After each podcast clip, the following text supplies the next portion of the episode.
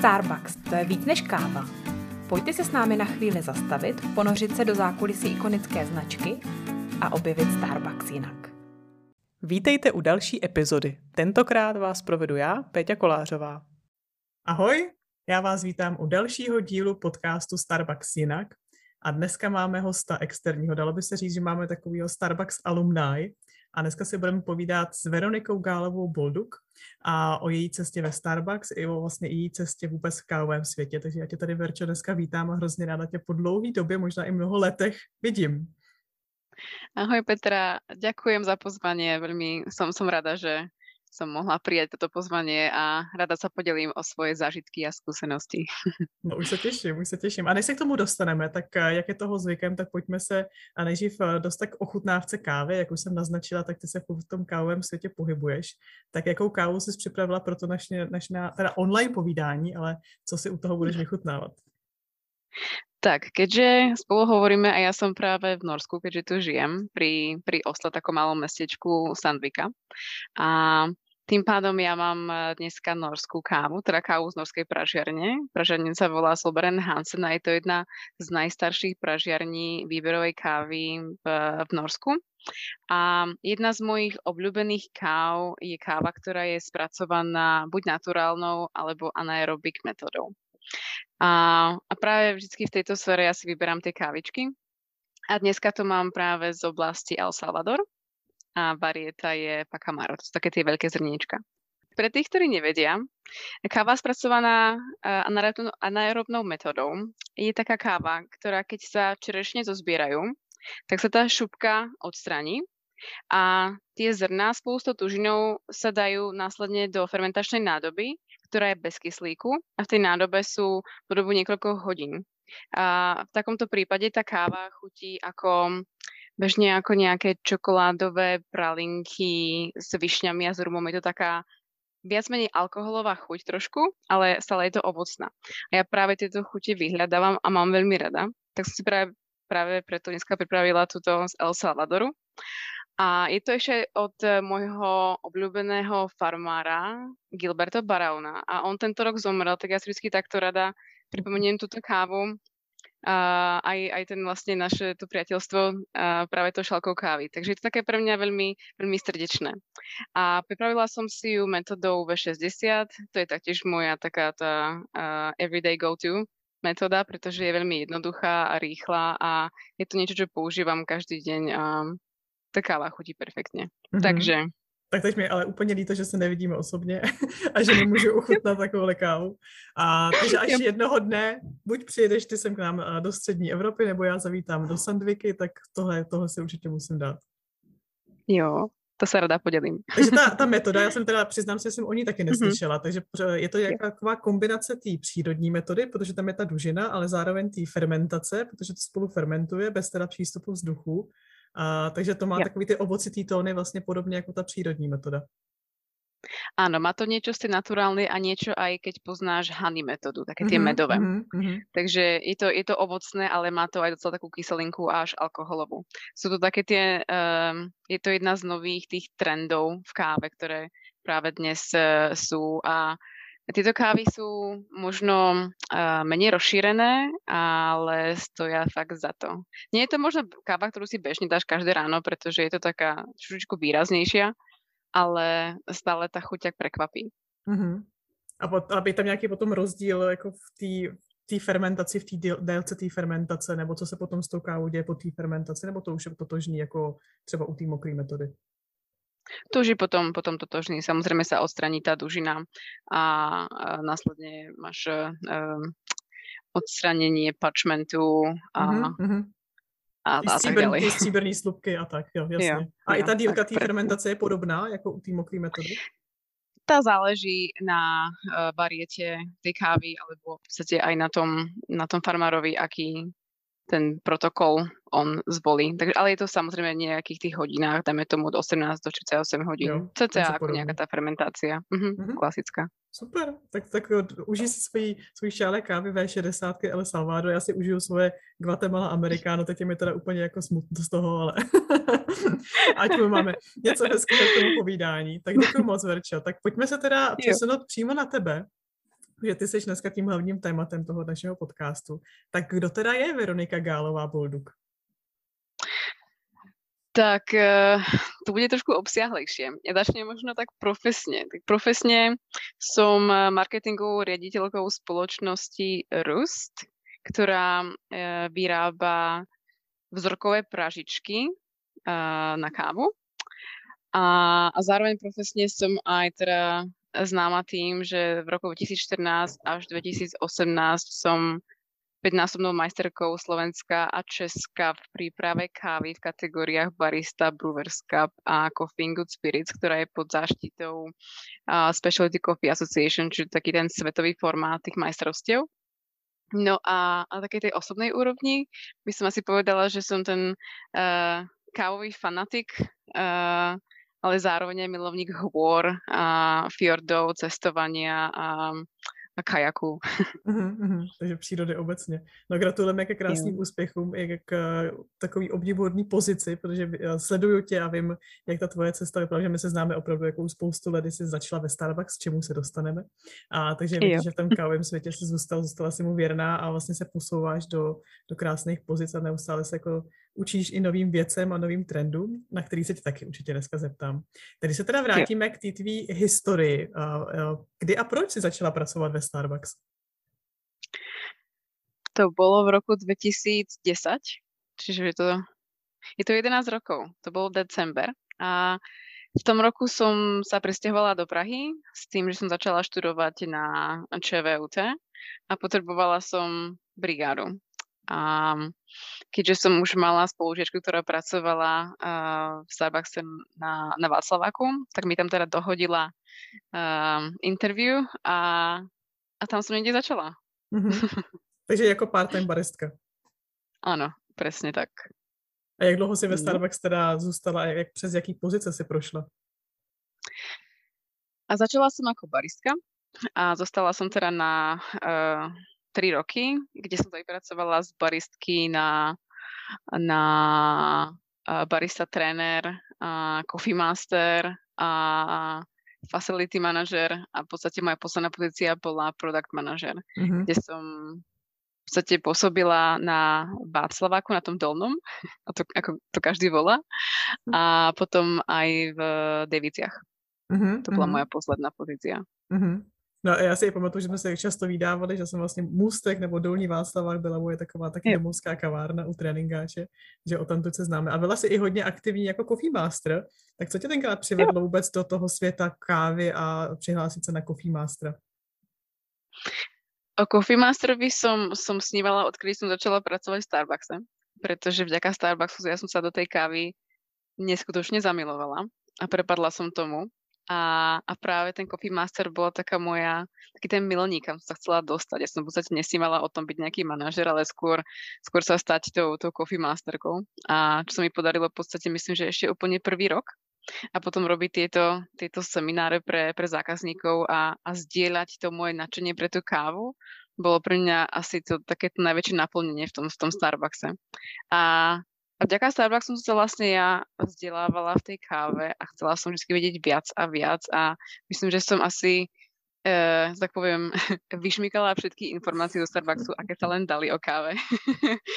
Až mi toho možno jedného dňa nebolo dosť, tak viem, že som práve preto po týchto rokoch sa posúvala ďalej, pretože som chcela vždy vedieť viac. A, a samozrejme ten Starbucks mi dovoľoval sa naučiť veľa, ale v tej, možno v tej kávovej uh, kultúre má ako keby nejaký ten limit.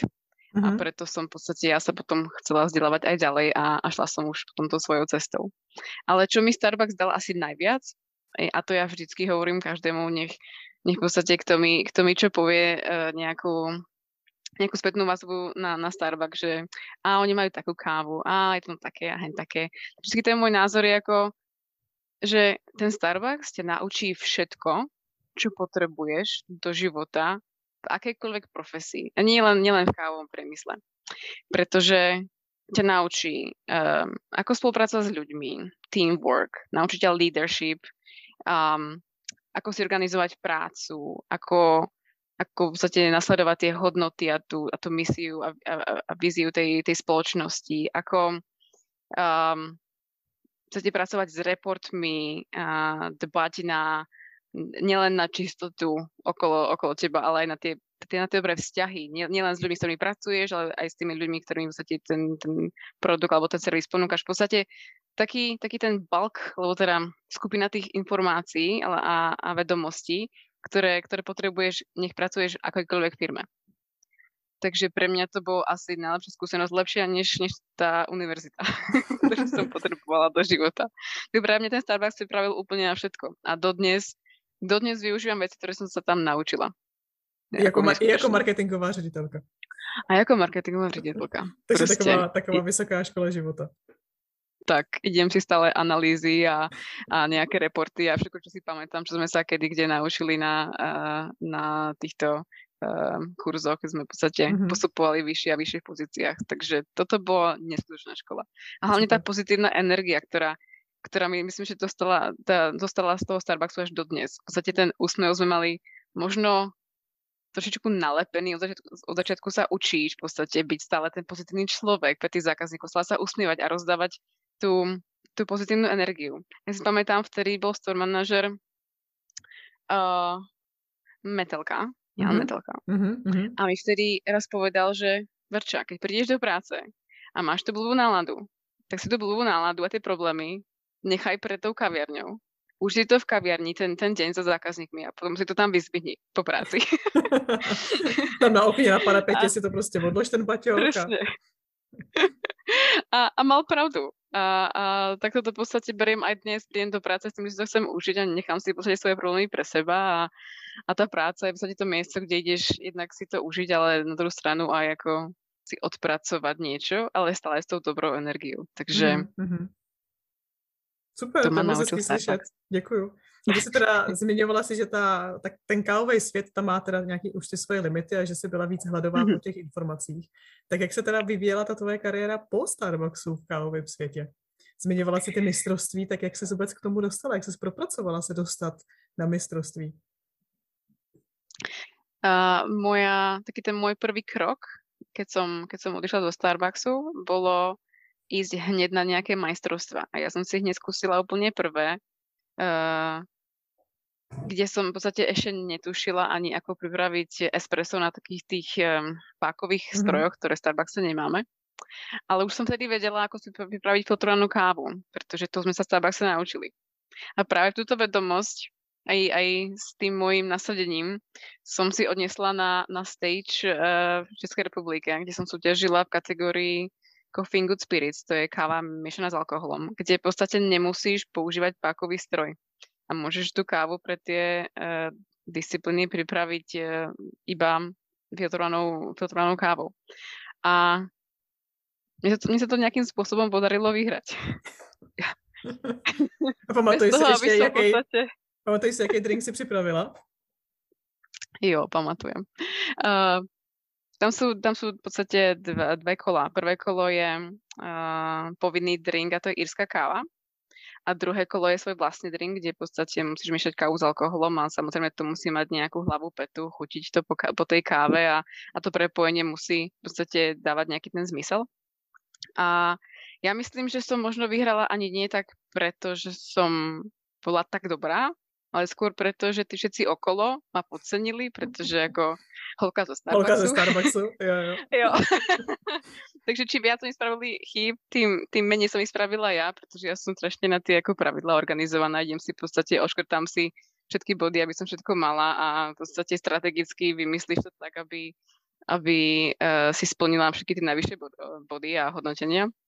No a tak sa mi to nejak podarilo. Vtedy som bola v podstate zamestnanec, alebo teda baristka v v pražiarni La Boheme Cafe v Českej republike a, a práve tam som teda pracovala hm, ďalšie dva, dva a pol roka, tri, e, kde som otvárala pre nich e, showroom kaviareň na Sázavskej ulici, to je tam tak ako krásna kaviareň a tam som, som sa zase naučila, ako tú kaviareň otvoriť, ako zaškoliť nových ľudí. V podstate tu už som mala tú základnú vedomosť eh, do Starbucksu, ako, ako na to a ako rozbehnúť tú kaviareň samozrejme. Ale už to bol svet takej uh, tej výberovej kávy, kde je veľký dôraz na to, ako tá uh, káva má chutiť uh, podľa nejakých atribútov, ako to splňa v podstate tie, to hodnotenie uh, tej kávy, ako keby bodové hodnotenie, kde tá káva musí mať minimálne 80 bodov zo 100, čo teda definuje tú výberovú kávu. A samozrejme je to aj tým, že tá káva je svetlejšie pražená, samozrejme rastie v nižších, teda vo vysokých námorských výškach a je dohľadateľné v podstate, kto je ten farmár tej kávy. No a tým pádom to bolo zase úplne niečo nové, strašne veľa informácií, nová škola, naučiť sa, ako ochutnávať kávy, ako ich popisovať, ako ich vedieť predať. V podstate e, naučil som tam strašne veľa v tom, tej, tej spoločnosti a po troch rokoch mi to tiež bolo málo, pretože v rámci tých rokov som zase súťažila. Každý rok som teda chcela ísť na novú a novú súťaž a každý rok sa mi to nejak podarilo vyhrať. A hovorím, tak podarilo tak skromne, Zase podceňovali. Pretože... Čakali si horka s labohem zase. Jaj, uh, zase som, myslím, že som podceňovala ja som sama seba, pretože som asi prekvapovala sama seba, že, že to takto ide. Ale, ale vždycky som sa bála ísť na tú, v podstate keď vyhráš, tak by si mala ísť na svetové majstrovstvá reprezentovať tú, tú danú krajinu. A mne sa to nejak nedarilo, keď som pracovala pre niekoho, pretože um, tým, že pracuješ niekde dennodenne, plus som mala tú školu, aj keď som pracovala v tej, tej pražiarni, tak som stále chodila denne do školy, tak som zrazu zistila, že, že nemám ten čas na to, aby som sa vedela pripraviť na svetové majstrovstva. Tak v podstate aj po tom čase v tej Laboheme kaviarni som sa rozhodla, že už mám nejaký ten uh, set informácií a vedomostí a zručností na to, aby som v podstate v tom kávovom priemysle bola nejakým spôsobom sama. Takže po 5 rokoch, skoro 6 v kávovom priemysle s vedomostiami iba zo Starbucksu a z Leboheme som sa rozhodla, že začnem robiť e, kávu konzultantku, alebo teda um, školiteľku. Ty myslela si svoji vlastní práci vlastne. Presne tak. Takže v podstate som si vymyslela svoj vlastný biznis, kde som bola v podstate sama sebe šéfom a, a zároveň aj v podstate zamestnancom všetkým.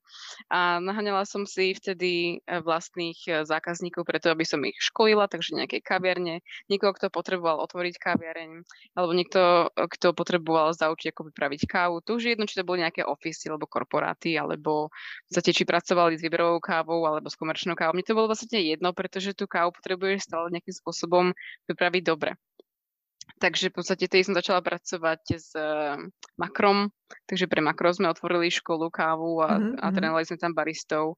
A potom rôzne kaverne v okolí Prahy a v podstate nejaké cateringy, nejaké nejaké uh, kávové festivaly, vždy nejaké ochutnávky. V podstate vždy som si nejak našla tým spôsobom strašne veľa uh, rôznych akcií a možností, kde môžem pracovať. A tým pádom som mala aj viac času na seba na trénovanie na majstrovstva sveta. Čo teda bolo pre mňa to, to dôležité, to hlavné, aby som mala financie a čas. a v podstate nebola tá škola tá priorita, a ani tak tá práca ako tie svetové majstrovstvá. Takže som tedy mala taký ten preskákaný e, rebríček hodnou trošku ale zase uh, dokázala som sa dostať na tom svete aspoň tam, kam som chcela, čiže na nejaké to desiaté miesto mm-hmm. tri roky po sebe, čo je teda... Krásne. Je to úspech, samozrejme chcela som teda vyššie, ale, ale v podstate tam nejde už ani o tie miesta, ale o tie skúsenosti, čo ťa naučí uh, tá príprava na tie majstrovstvá. Mm-hmm. Že už to nie je ani o tom vyhrať, ale skôr ako o tom, o tom tréningu, o tom, ako sa som sa dokázala sama seba posúvať v tých vedomostiach a, a pozerať sa na tú kávu a celý ten kávový priemysel proste keby z iného uhla pohľadu, pretože sa snaží vždycky nájsť niečo nové, niečo inovatívne, niečo, čo nikto nikdy predtým nerobil, aby si v podstate tie, tie svetové majstrovstvá, oni posúvajú tú, tú našu kávovú kultúru vpred. Či to už technológiami, alebo prístupom, alebo receptúrami, čímkoľvek. V podstate keby udávajú ten, ten trend. A ty jsi zmiňovala, že to první mistrovství, kterého se zúčastnila, bylo spíš jako coffee spirit, to znamená nějaké jako drinky. Jo. A potom už to bylo čistě o kávě jako filtrovaná káva, nebo i ty světové mistrovství. V čem to vlastně jako spočívalo, ta, ta soutěž? Co si musela si připravit? Jo, 2015 bolo moje druhé pôsobenie na, na majstrovstvách a to bolo v kategórii barista, kde sú uh, tri mm, sety uh, tých drinkov Jeden je, v podstate pripravuješ espresso, takže v podstate si hľadáš sama svoju kávu, a odprezentuješ ju, pripravíš ju. A potom je to ďalší nápoj, je mliečný nápoj, takže to espresso, alebo teda iné espresso môže byť a je miešané s mliekom, či už ako cappuccino alebo ako flat white, proste tie mliečný nápoj. Mm-hmm. A potom je to tretí drink a to je tvoj signature drink, takže ako keby čokoľvek si namiešaš s tou kávou. Či už je to filtrovaná, alebo by to bola teda, by to bolo espresso. A v tejto kategórii som zistila, že v podstate mám limity len v tom zmysle, že ja nemám rada kávu pripravovanú ako espresso. Chcete si ju ako keby sama neobjednám, neužívam si ju, ja si to rada vždy ako spachnem mliekom a tak mi to vyhovuje. Takže som vlastne zistila, že, že táto kategória tiež nie je úplne niečo pre mňa a práve preto som ďalšie 3 roky, 2016 až 2018, každý rok súťažila v príprave filtrovanej kávy. A to je to, kde som sa ja cítila ako doma.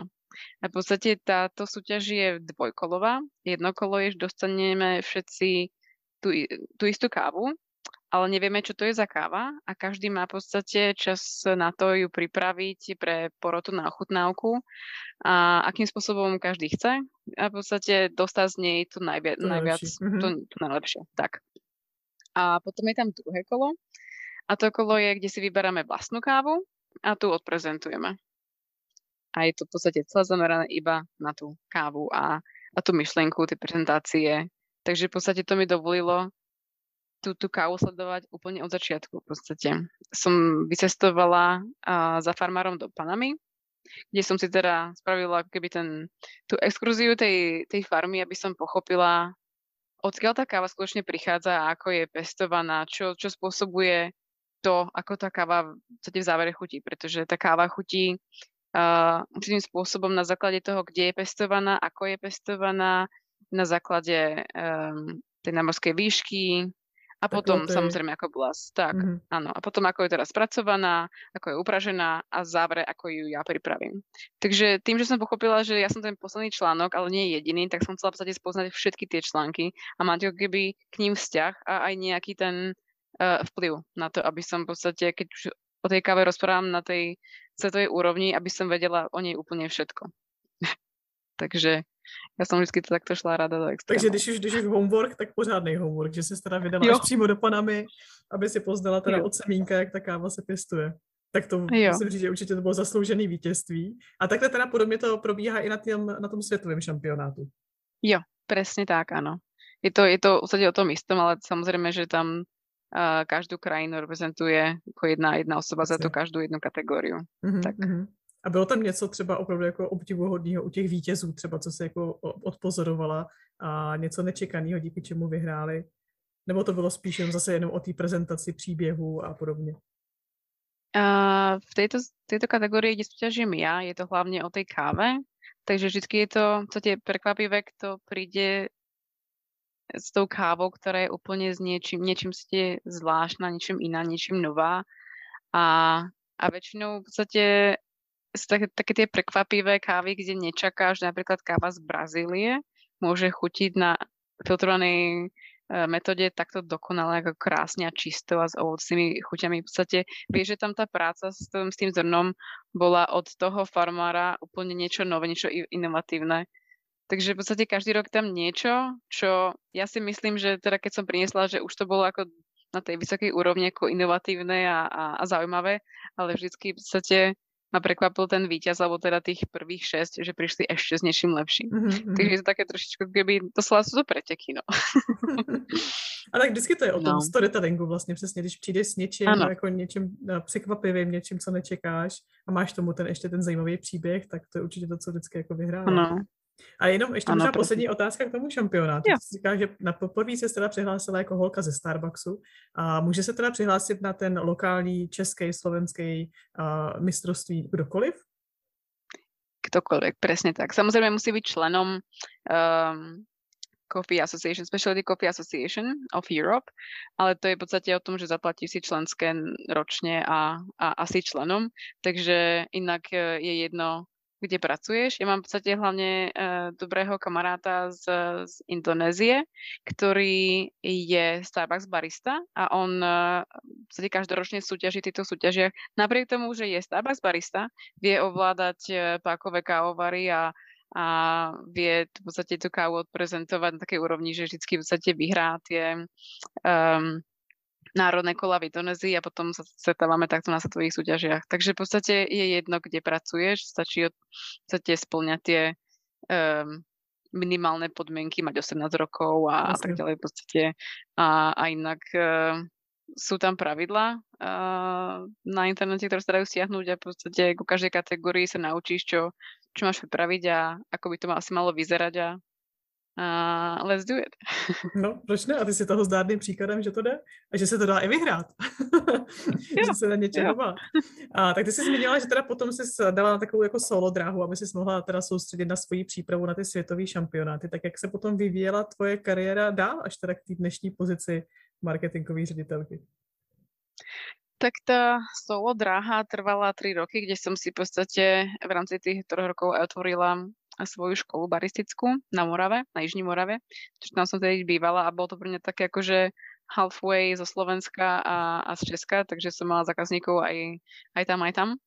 Ale e, prišla možnosť, e, keby tak pracovná ponuka, nejako tak ako úplne akože pre mňa, ale skôr ja som tá, ktorá má rada výzvy a pristal mi e-mail v stránke, že e, kávový importer z Norska hľadá novú posilu a ja som tak povedala, eh, tak skúsim, však uh, už som teda zažila od baristy cez kaviarne, cez pražiarne, baristickú školu, všetko, tak chcem ísť ďalej. A čo je ďalšia tá taká, uh, uh, ďalší ten stupienok v tom, v tom kávovom svete, tak si hovorím, tak kávový import.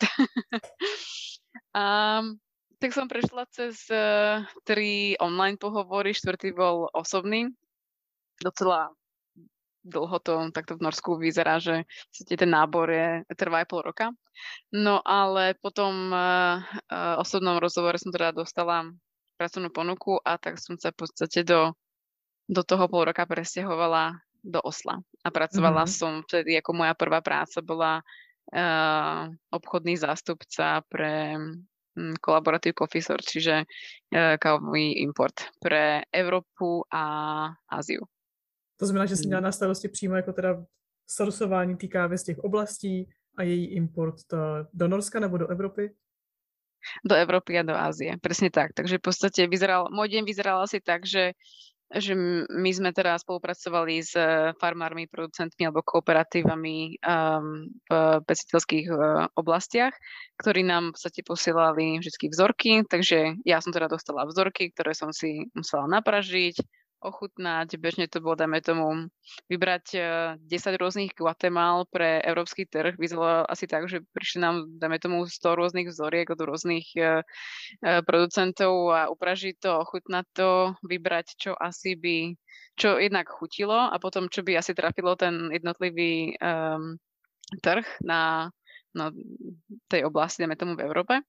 No a takže to bolo strašne veľa káv, veľmi veľa ochutnávok. Samozrejme, keď už sa teda tá káva vybrala, ktorá, ktorá sa nakúpi, tak uh, ako nalez tá káva nakúpi, tak uh, musíme čakať, kým je možné ju naložiť samozrejme. Keď sa naloží, tak do, do kontajnerov, tak sa zase posielali ďalšie vzorky. To boli tzv. keby pre-shipment, takže mm-hmm. tie, ktoré sa vyťahli z, z vriec pred odoslaním do um, do Európy. A takže to bola zase ďalšia ochutnávka takto. A potom, keď tie vzorky prídu, tak samozrejme, keď sa naskladnia v sklade, e, v nejakom primorskom sklade, dáme tomu niekde v Belgicku alebo v Hamburgu v Nemecku, tak zase prídu ďalšie vzorky a to je tie, akože, ako sa tá káva zmenila potom, po, po tom príchode. Mm-hmm tak, pretože sa to bežne mení. No a to sú potom tie vzorky, ktoré my sme potom odosielali našim potenciálnym zákazníkom v, v Európe a v Ázii. Takže ochutnávok bolo strašne veľa a samozrejme, že to nebola iba káva z Guatemaly, ale bolo to z ďalších 11 oblastí. A, a niektoré oblasti majú zber dvakrát ročne, takže v podstate to boli tisíce a tisíce šálok, ktoré, ktoré v podstate prešli mojimi rokami uh, Spíš ústy. No, týždenne. tak, nebo, no. nebo chutivými pohárky. A jeli se teda klasicky jako přes cupping a ano. vyplivávali se teda zpátky do takových těch nádob, že jo? Presne tak. A, a táto skúsenosť mi dala neskutočne e, veľkú vedomosť v, v, tých, v tom portfóliu tej kávy. Ako, zate, ako tá káva chutí, ako, ako sa odlišuje od, ani nie tak ako od um, oblasť od oblasti, ale aj tá je v podstate tá jedna origin, tá jedna farma, ale dáme tomu dve rôzne, keby, dva rôzne ploty, by som to mm-hmm. takto povedala, mm-hmm. ploty. No, zate také minimálne rozdiely sa naučiť a, a naučiť sa, ako chutí defekt a ako sa tá káva v podstate vyvíja chuťovo, odkedy e, sa v podstate posiela tá prvá vzorka, ktorá je ešte len z farmy, než kým tá káva dojde úplne na ten trh. A ten rozdiel je niekedy 9 mesiacov až rok. Takže v podstate tá prvá vzorka, to je, ja som vždy tak cítila tak ako, tak um, vynimočne, pretože si hovorí, že túto kávu nemôže nikto na trhu ochutnať, pretože je to najčastejšia vzorka, mm-hmm, aká môže mm-hmm, byť. Mm-hmm. Prvýkrát to bolo také tie, ja som sa vždy tešila, že bude január, február, kedy prichádzali Etiópia a Kenia, to bolo také pre mňa ako naj, najlepšie, e, alebo teda, no, to boli proste najkrajšie časy ochutnávať tú kávu. A potom vieš, že potom si povieš, že keď tá káva príde ako na trh, dáme tomu som prišla do Prahy a našla som balíček e, Etiópie, čerstvý nový zber a to bol august tak si hovorím, a? To som ochutnávala v januári. A byl to vlastně nový sběr. Takže si vlastně musela v té kávě poznat takový potenciál, jak ta káva potom jo. bude chutnat vlastně, až se jako dopraví jo. potom do Evropy, až se, až se upraží teda v té velké dávce. Takže si musela vlastně jako přemýšlet na tom, jak to asi bude chutnat teda v tom srpnu, když to ochutnávám teď v lednu. To je úžasný. Presne tak. A potom vlastne aj poznať tie chuťové profily tých jednotlivých trhov, pretože mm-hmm. dáme tomu to, akú kávu máme radi v Čechách, nie je úplne to isté, akú kávu, dáme tomu, by si kúpili niekde, teda kúpili od toho importéra, dáme tomu niekde v Taliansku. Určite. Takže ako tie profily sa veľmi odlišujú, takže v podstate pre mňa bolo dôležité sa učiť aj, aj tie chuťové profily tých jednotlivých trhov a zase bolo to docela tako, také záživné pre mňa rozhodovať, kto akú kávu na tom trhu celom európskom dostane. Co bude komu chutnať. Takže... A co chutná teda Čechům a Slovákům? Jaký je teda ten profil, který preferujeme? Uh, no, ono sa to trošičku menilo, ale v, v tom v podstate tých posledných rokoch sú to kávy, ktoré sú spracované práve tou suchou metodou, naturálnou. To je tak ako najviac vyhľadávané.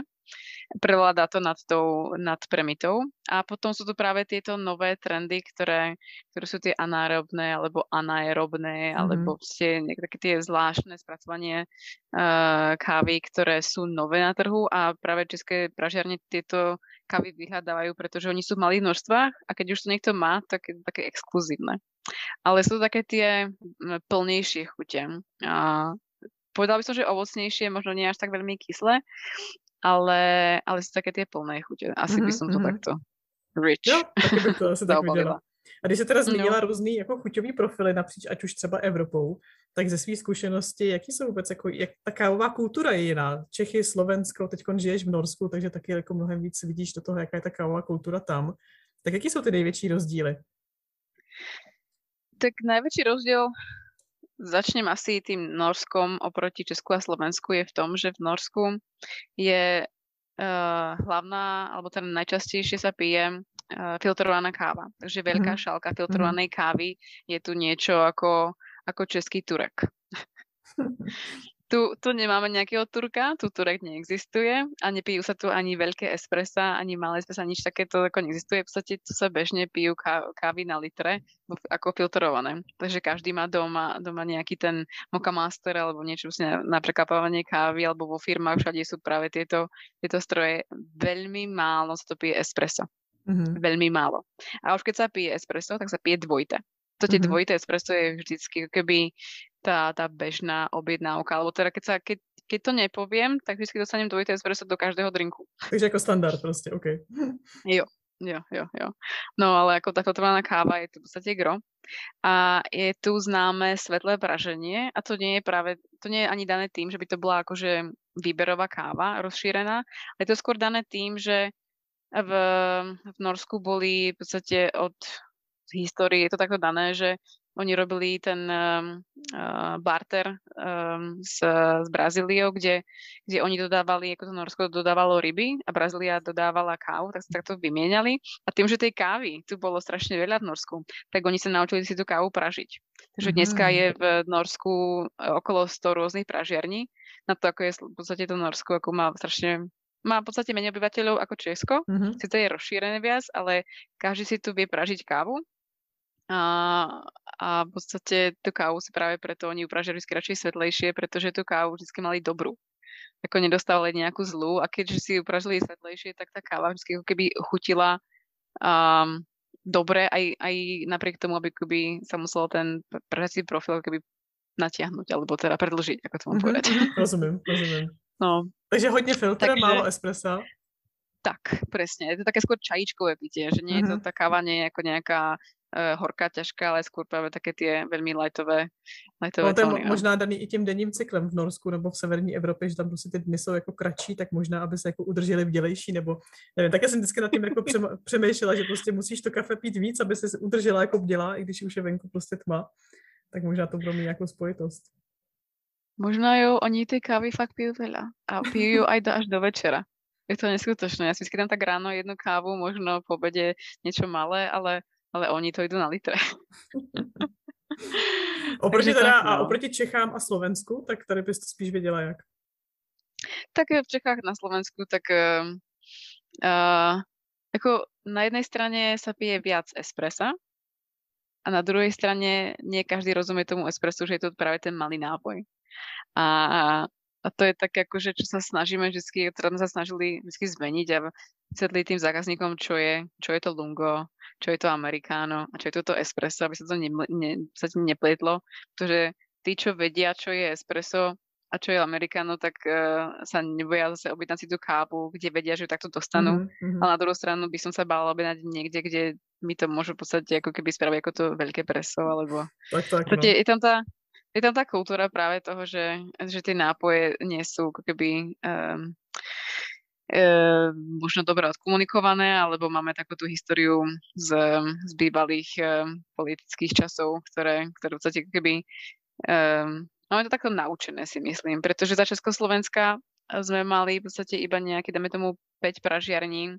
Pre to Československo, kde ten profil pražiaci bol daný pre pre celý ten trh, že ako sa v podstate pražilo rovnako a tá káva sa nakupovala ako keby taký ten monopol, že v podstate táto káva bude pre tento trh, takto sa to upraží a takto sa to bude pripravovať a takto to chutilo. Mm-hmm. Takže v podstate každý sa naučil, že tá káva musí byť trpká, horká a takže to možná a... bude takový ten standard směs, kterou všichni si uh, pamatujeme možná ještě teda z 80. Tak. 90. let, takže standardně upražená, tak. standardní směs, 100% robusta. a to no, a je to ešte poznačené, to poznačené ešte aj, aj období ako tej války teda, uh-huh. pretože E, vtedy bolo čo najjednoduchšie si samozrejme tú kávu zaliať e, na mletu hneď, hneď do šálky, alebo teda tej to bolo ešte do konzervy. Takže máme to takto naučené. Ja si myslím, že tá nová generácia teda sa snaží to všetko zmeniť, alebo teda tá stará už odchádza. Tak možno to zase o nejakých 50 rokov bude, bude úplne o niečom novom. No. Doufejme, doufejme. A je to je i naše úloha ve Starbucks ty lidi trošičku v tom jako vzdělávat a představovat ty nové metody. Takže když teda vezmeš poměr uh, pražiček na počet obyvatel, tak Norsko je teda určitě jako v popředí. Čím se tak jako uh, takovým ano. Malým oslým můstkem dostáváme jako k té aktuální uh, pozici a práci, kdy jsi teda říkala, že pracuješ ve společnosti, která vyrábí ty malý uh, samplový pražičky, tak jak se dostala tady mm-hmm. k té uh, značce a pozici? Uh, tak ako to už mnou býva, tak ja mám nejaký ten, nejakú to životnosť 2-3 roky. Jo. jo. je to vtipné, no ale ja keď zistím, že sa nemám čo učiť, tak proste idem ďalej. Ťažko so mnou, potrebujem nejaký ten challenge. A teda v tejto spoločnosti dostávam docela challenge, pretože um, keď som sa rozhodla, že chcem zač- začať niečo nové, tak som si povedala, že by bolo fajn už aj využiť, čo som sa v podstate naučila v škole, ako vyštudovala. Ja som teda uh, mala bakalára z HR a marketingu a psychológie a ten marketing bol úplne taký ten najbližší. Tak som si povedala, že by bolo fajn si niečo v tom nájsť No a, a naj, najlepšie by bolo zostať v tom kávom priemysle, pretože ten poznám od začiatku až do konca. Čiže v podstate som vedela, že ten, tie moje buyers persona budú v podstate všetci, ktorými som vždy pracovala. Čo ma teda baví a, a dneska som za to rada, pretože sa ľahko robí marketing pre niekoho, koho v podstate poznáš. Veľmi dobre. No a uh, táto spoločnosť bola vtedy ešte iba startup uh, a a mali v podstate iba troch zamestnancov a ja mám rada výzvy. A tak som povedala, že ja, teda oni hľadali vtedy dvoch ľudí na pozície um, na obchod a marketing a ja som povedala, že ja to zvládnem obidva naraz. takže, takže mi to, mi to bratia, ktorí to taká vlastne a takto akože Uh, Čaká si, ja som holka teda... Slovenska, ja to zvládnu oboje. ja mám rada výzvy, ja, ja to skúsim a uvidíme, no. A, a tak teda zase pol roka trval výberové konanie, o, to takto dlho trvá bežne, nie si dajú na čas, ale v závere teda som dostala tú možnosť a to bolo to bolo docela zaujímavé, pretože som bola, začala som tam pracovať v decembri 2019. 2019? V podstate to bolo presne predtým, začala korona. To bol mesiac dopredu. No tak už jenom koukám Takže... do kalendáře, už se ti blíží ty tři roky, víš? aby si pomalu začala, jestli to bude trvat zase půl roku, aby si někdy na jaře začala hledat novou práci. Jaj, no, nikdy nehovorím nikdy, ale necítím sa na to zatiaľ meniť. Zatiaľ, zatiaľ je to docela challenging stále. Ale, ale bola to tá sranda toho, že som prišla, prišla som do tej najväčšej výzvy, ako som kedy asi v živote zažila, že prídeš do firmy, ktorá je malá a ideš vybudovať a zrazu proste dostaneš ako ten, ten, no narazíš do steny s tým, že ah, celý trh mm-hmm. sa rozpadne. Mm-hmm. Ale samozrejme, že som to ustála a, a dodnes si to užívam, pretože e, ako to už býva, výzva pre mňa znamená, že to dotiahnem do zdarného konca, ktorý v podstate bude musí byť dosť dobrý, pretože inak by som asi nebola sebou spokojná. Ale stalo sa to, že v podstate v rámci môjho prvého roka uh, sme tú firmu vybudovali tak, takým, takým spôsobom, sme ju posunuli teda tak ďaleko, že do toho roka sme prijali ďalších štyroch ľudí a zdvojnásobili sme tržbu a už ten ďalší rok v podstate sme zdvojnásobili tržbu znova, prijali ďalších ľudí a dneska už je to v podstate môj, začínam tretí rok, ale už je to tak trojnásobok, alebo teda vlastne štvornásobok toho, čo bolo, keď som začala. Čiže veľmi rýchly rast a ja som si to strašne užila. A, a už som to dnes, no. A je to fajn, pretože uh, majiteľia sú dvaja bratia, ktorí sú veľmi uh, inovatívni a, a open-minded, by som povedala. Takže tým, že sme začali v podstate jedným produktom, už, už pracujeme na druhom a už pracujeme vlastne aj na treťom, takže v podstate ja už viem, čo sa bude ďalej diať mm-hmm, a ja sa mm-hmm. na, na, tie, na tú budúcnosť teším, pretože uh, vyzerá to všetko zaujímavo a oni sú v podstate, jeden je, jeden z bratov je dobrý v tom, že vie viesť firmu a druhý je ten, ktorý je teda ako inžinier, ktorý to všetko vymýšľa. Mm-hmm. No a práve oni sú takí ako tí, tí lídry, ktorí vedia v podstate má v tej firme udržať uh, nadšenú, čím dlhšie, tým lepšie. Takže je to teda norská a... firma a prodáváte nebo inovujete do nějaký... celého sveta ty, ty pražičky, které uh-huh. potom prodáváte do těch pražíren asi nebo do těch importerských společností. Jo, takže je to v podstate produkt, ktorý, uh, je to malá pražička, ktorá praží, dajme tomu 100 gramov kávy, 50 až 120 ideálne 100. Taková přenosná, že co jsem viděla na tvém profilu, tak taková, co prostě si vezmeš jako do kufru. Jo, má 14 kg, má to aj kufrik tomu, môžeš si to preniesť, môžeš pražiť domova. Takže je fajn pre, aj pre domácich pražiarov. Ja ju mám tiež doma, keď si potrebujem uprašiť kávu. Ale e, primárne ako náš trh je, to sú práve kávoví importéry, ktorí práve túto kávu, ktorú oni dostávajú ako vzorky, potrebujú upražiť takomto malom množstve potom ochutnávať. Takže v podstate to, čo som robila ako kávový mm-hmm. importér, kde som pražila tú kávu, tak to je ideálna pražička práve preto. A potom je to dobré pre pražiarne, pretože oni tiež, keď pražiarne nakupujú kávy od importérov, tak si prvkokrát opýtajú zelenú kávu, mm-hmm. alebo nakupujú priamo od farmárov a tiež si opýtajú zelenú kávu a to potrebujú upražiť v malom množstve. Ty nemôžeš upražiť 100 gramov kávy na uh, dvoj, trojkilovej pražičke. Jasne. Tak, mm-hmm. pretože to proste spáliš. A tým pádom ten produkt je, je jak pre, pre domáce použitie, tak pre profesionálne, preto sú naši zákazníci jak B2C, tak B2B a celosvetovo. Takže všetci, s ktorými som pracovala dodnes, sú, sú dneska mojimi zákazníkmi znova.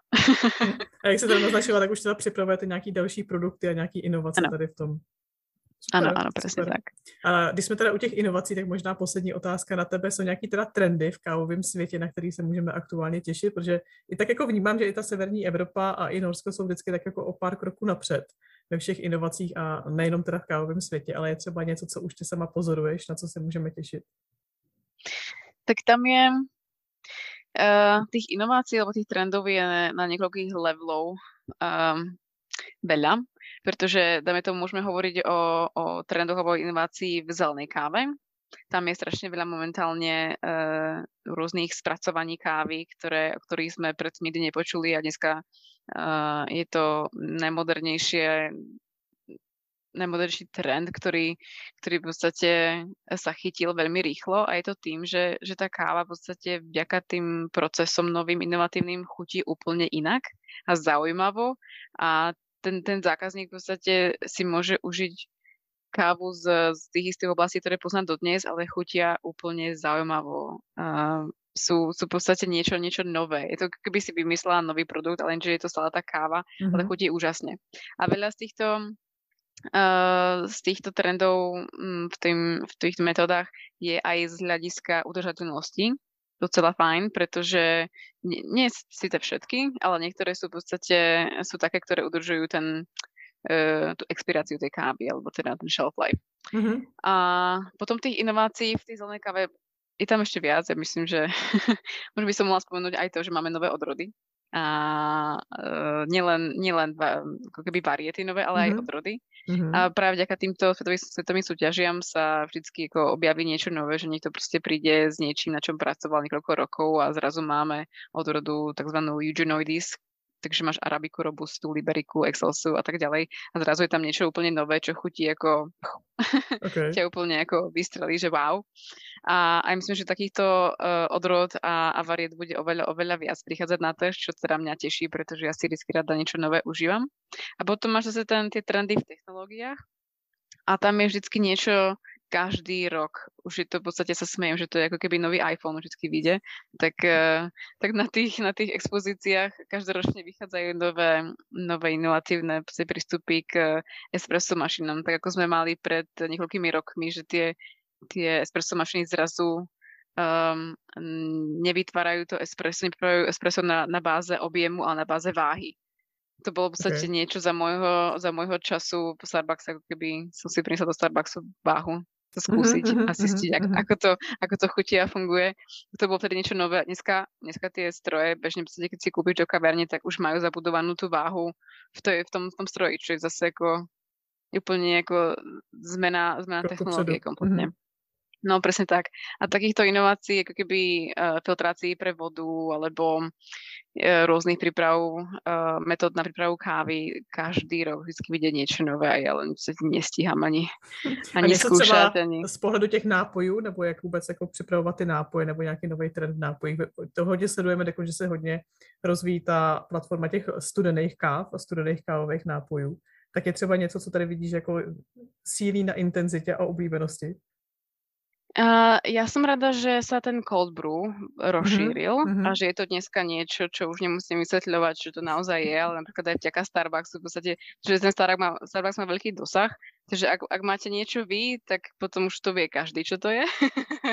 takže za to som rada, že, že keby ten Starbucks nám mm, pomáha v, tej, v tom, v tom mm-hmm. kávovom priemysle, keby preslaví tie nové drinky. A neviem, či je tam niečo také nové, Uh, ja, si, ja si rada užívam espresso tonik, alebo teda filtrovanú kávu s tonikom, to je také bežné.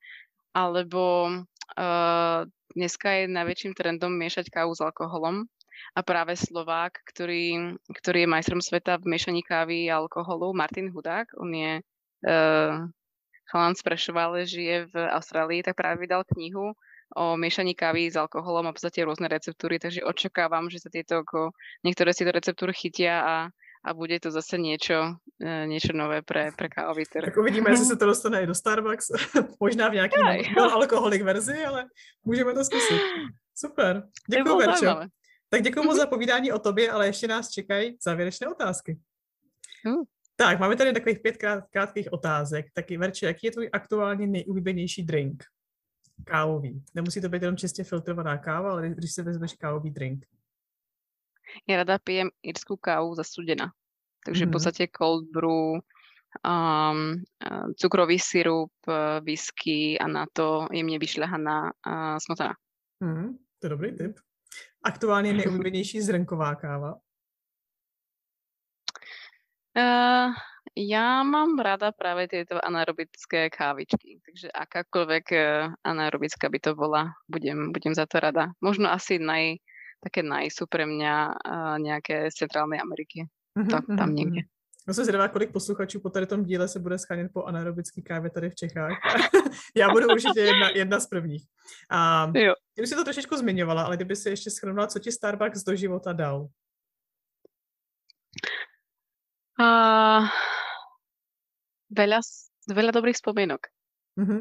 Mimo to, čo som spomenula, asi veľa dobrých spomienok, pretože Starbucks má taký ten, takéto kúzlo vytvoriť tu ten pocit tej rodiny mm-hmm. a, a kamarátov. A myslím, že strašne veľa tých kamarátov, síce teda už nežijem v Čechách, viem, že keď som tam bola, tak sme teda častejšie všetci spolu, ale že v podstate dáva tie priateľstva na celý život.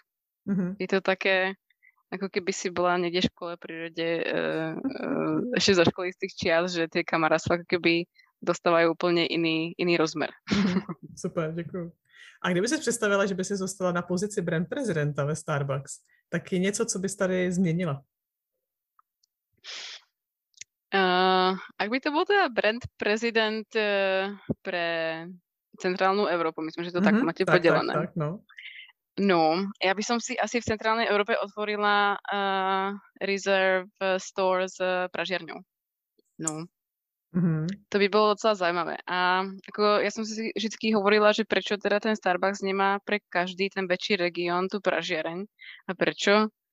Si myslím, že by bolo skvelé, keby, keby tá pražiareň v podstate bola práve pre tú lokalitu. A aby si v podstate tá pražiareň nakupovala tú, tú zrnkovú kávu keby pre ten región. A tým pádom, keby si cestovala z tých regiónov do regiónov iných, tak by si vždy mala novú, nový Starbucks zážitok s novou kávou. Uh-huh, uh-huh. A zároveň v podstate by to bolo, by si ten Starbucks vtedy aj mohol dovoliť ako keby mať tú, tú dohľadateľnosť tých farmárov o, oveľa lepšiu, pretože v podstate by sa mala menšie množstva na jednotlivé trhy. To je taký môj dream. ja viem, no. že ako je to strašne veľká značka a samozrejme je tam strašne veľa tých challenges, e, no, víziev, ale to je taky ten můj malý jako sen. jo, tak no bylo by to krásný. Tak ona, pražírná Starbucks Reserve Roaster je v Miláně, která i praží hmm. kavárny do rezerv kaváren po Evropě. A, a je to taková ta meka, takže když se otvírala Itálie, tak to bylo vlastně takový ten, uh, to závěrečný kolečko toho Howardového příběhu, kdy se vlastně otevřel tu, tu roastery přímo v Miláně ale určitě jako by to byl asi sen i, i každýho z nás tady v centrální Evropě mít i prostě něco takového tady u nás někde jako v centru, ať už by to byla celá i Praha, anebo by to prostě bylo celé Německo, aby to bylo pro tu střední jo. Evropu. Super. A na co se Verče aktuálně nejvíc těšíš? Na norské léto. Kolik máte aktuálně stupňů venku? Uh, zimu teda nemáme, je to takých nejakých minus 8 tento rok. Minulý rok bolo minus 30, ale to znamená, že sa môžeš ísť kočuľovať na fjord, čo je zážitok, že ideš 12 kilometrov a, a stále mm-hmm. si na ľade. Ale mne zima nevadí, pretože ideš lyžovať a je to fajn a tu máš, mož, máš možnosť lyžovať kdekoľvek, ale skôr je to o tom, že v zime máme strašne krátke dni, pretože máme veľa tmy Čiže dáme tomu, nám v januári vychádza slniečko o nejakej 9. pol 10. ráno a zapadá o nejakej 3. čo je docela ako veľmi krátke. I, I keď je to Oslo, alebo teda sme takto dole, aj tak stále akože tie dni sú kratšie. A zase v lete. V lete je úplne jedno, kde si v Norsku. V podstate e, v júni máme slnko a môžeš v podstate aj do polnoci umývať okna, je to jo. úplne jedno. Je Jasne. celú noc slnko. V podstate je to to úžasné, takže na to sa ja teším. To bude veľa turistiky a, a a kajaku na, na fjorde. No, krásný. To mám nejradšej. tak přeju, ať se brzo dočkáš, už se to blíží. A máme takový, že únor, tady ta epizoda bude vycházet někdy v průběhu března, takže to už bude těsně před běrem. Verčo, já ti moc děkuji za krásný povídání, hrozně ráda jsem tě viděla. Přeju ti hodně štěstí vůbec v kávovém světě i doufám, že teda uvidíme, jak bude ta tvoje tříletka takom vypadat, ale ráda tě budu jako dál následovat v té tvý uh, kary, profesní i, i té osobní uh, sféře. A ještě jednou moc děkuji, že jsi k nám připojila. Ďakujem Maja a pozdravujem všetkých. Děkujeme, že nás posloucháte. Pokud nechcete přijít o další epizodu, tak nás nezapomeňte odebírat. A jestli jste nedočkaví, sledujte zatím náš zákulisní Instagram starbuckspartners.cz nebo SK, protože Starbucks to je víc než káva.